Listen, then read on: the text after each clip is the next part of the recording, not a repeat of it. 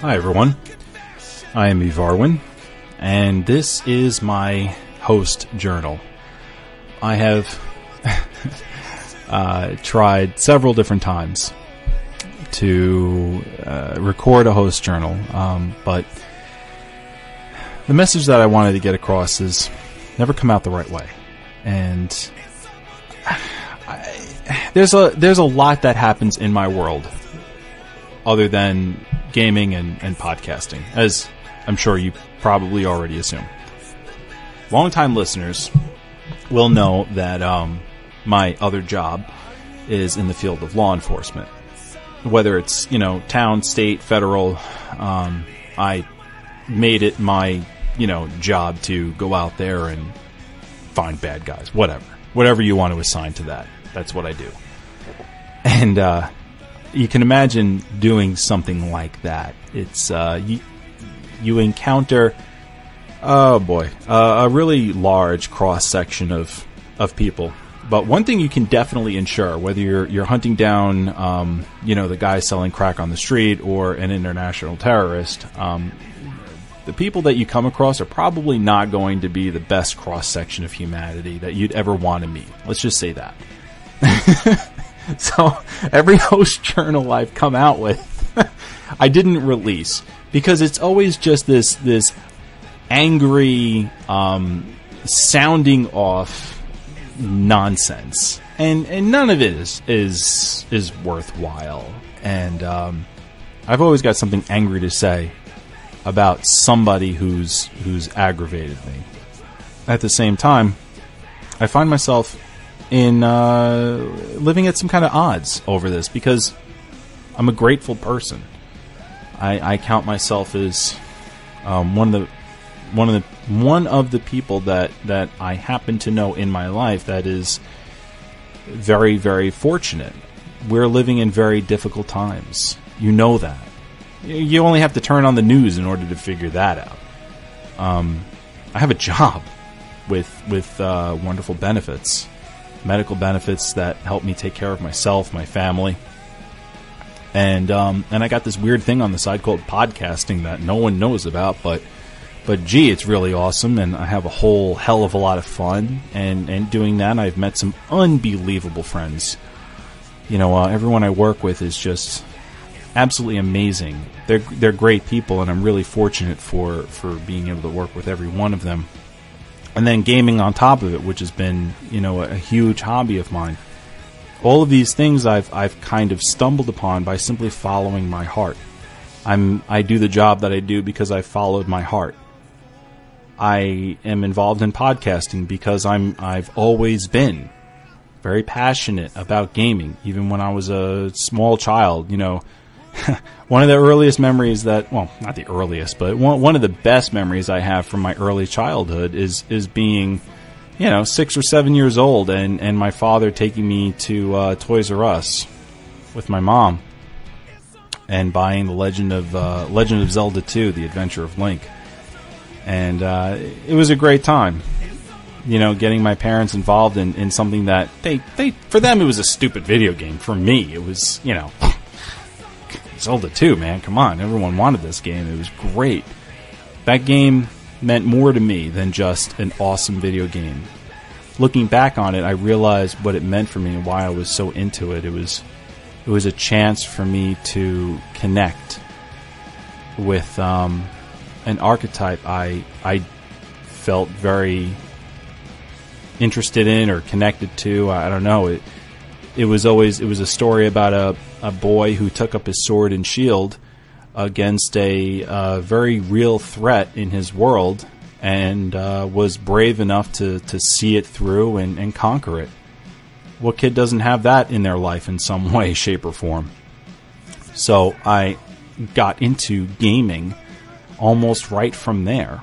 It was more than, the cursory, Double Dragon or, Session of Double Dragon or Double Dragon 2 or Teenage Mutant Ninja Turtles or, Super Mario, Super Mario 2, Super Mario 3 or, a little bit later on, Tetris. Like, it was more than that. It was a chance to connect with a character that I saw myself in. And you know, from then on, I don't think I ever really did put down that sword and shield. I've always been interested in finding a way to end, I don't know, something bad in my life. I know the way it's coming out, it's kind of all, you know, geeky and weird and kind of kooky and doesn't really make any sense, but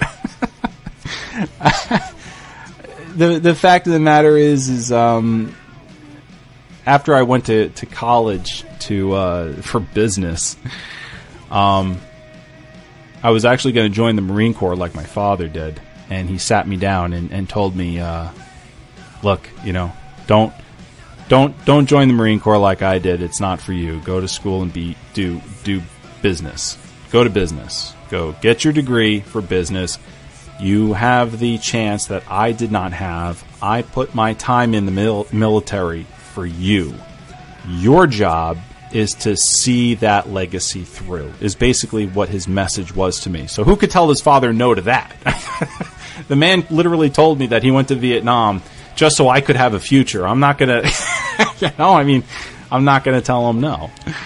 So I went to college and I got my business degree in advertising and management.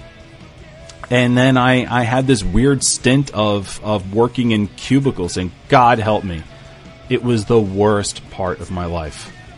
I was not doing anything in the world worthwhile. I was literally sitting in a chair in a cubicle, working my working from 9 to 5, 9 to 6, 9 to 7, just so someone else's stock could go up, just so someone else could get rich, and I could get thrown a little measly paycheck. I hated my life. I had an hour commute getting home, and the distance could have been traveled in less than about half of that if there were no traffic on the road. My life meant nothing. Nothing. To me. It meant absolutely nothing. I got home and I was miserable. The most miserable person you'd ever want to meet. And it was because I kept thinking to myself, like, humans were not meant to do this. We're not drones. And that's the reason why I'm sitting down today and doing this host journal. It's not to tell you all about my past. You could care less, and quite frankly, so could I. This isn't about me. This is about you. You're not a drone. This isn't what you're meant to do. Go out there and affect the world in a positive way. Don't do it for don't do it for yourself. Do it for the next guy. No, you know what? Screw that. Do it for yourself. Do it for yourself. Because when you go out there and you do something that matters to somebody else, you'll find that you're the one that reaps the reward the most. Here's an example. I went to go get gas. Okay. I think it was coming home from Jenny's house, actually. No, actually I was coming back to get my haircut done. I got my haircut, and it was like 3 weeks ago or something. And I was thinking about something involved with the network, and I think it had to do with the Star Wars show. And I had all this going on in my head. Got my haircut done. I was on my way back, and I was going home to do something with the Star Wars show. And then I thought to myself, gee, you know, I really need gas. I gotta get gas. So I stopped at the gas station. While I was at the gas station, this guy approached me. And he was looking for donations.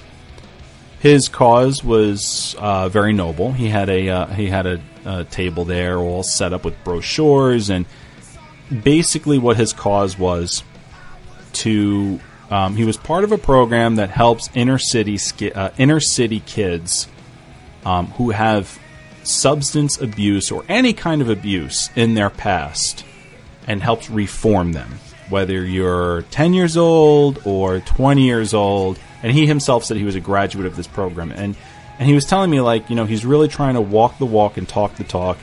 He was, you know, a born-again Baptist, I suppose, is kind of how he came off to me.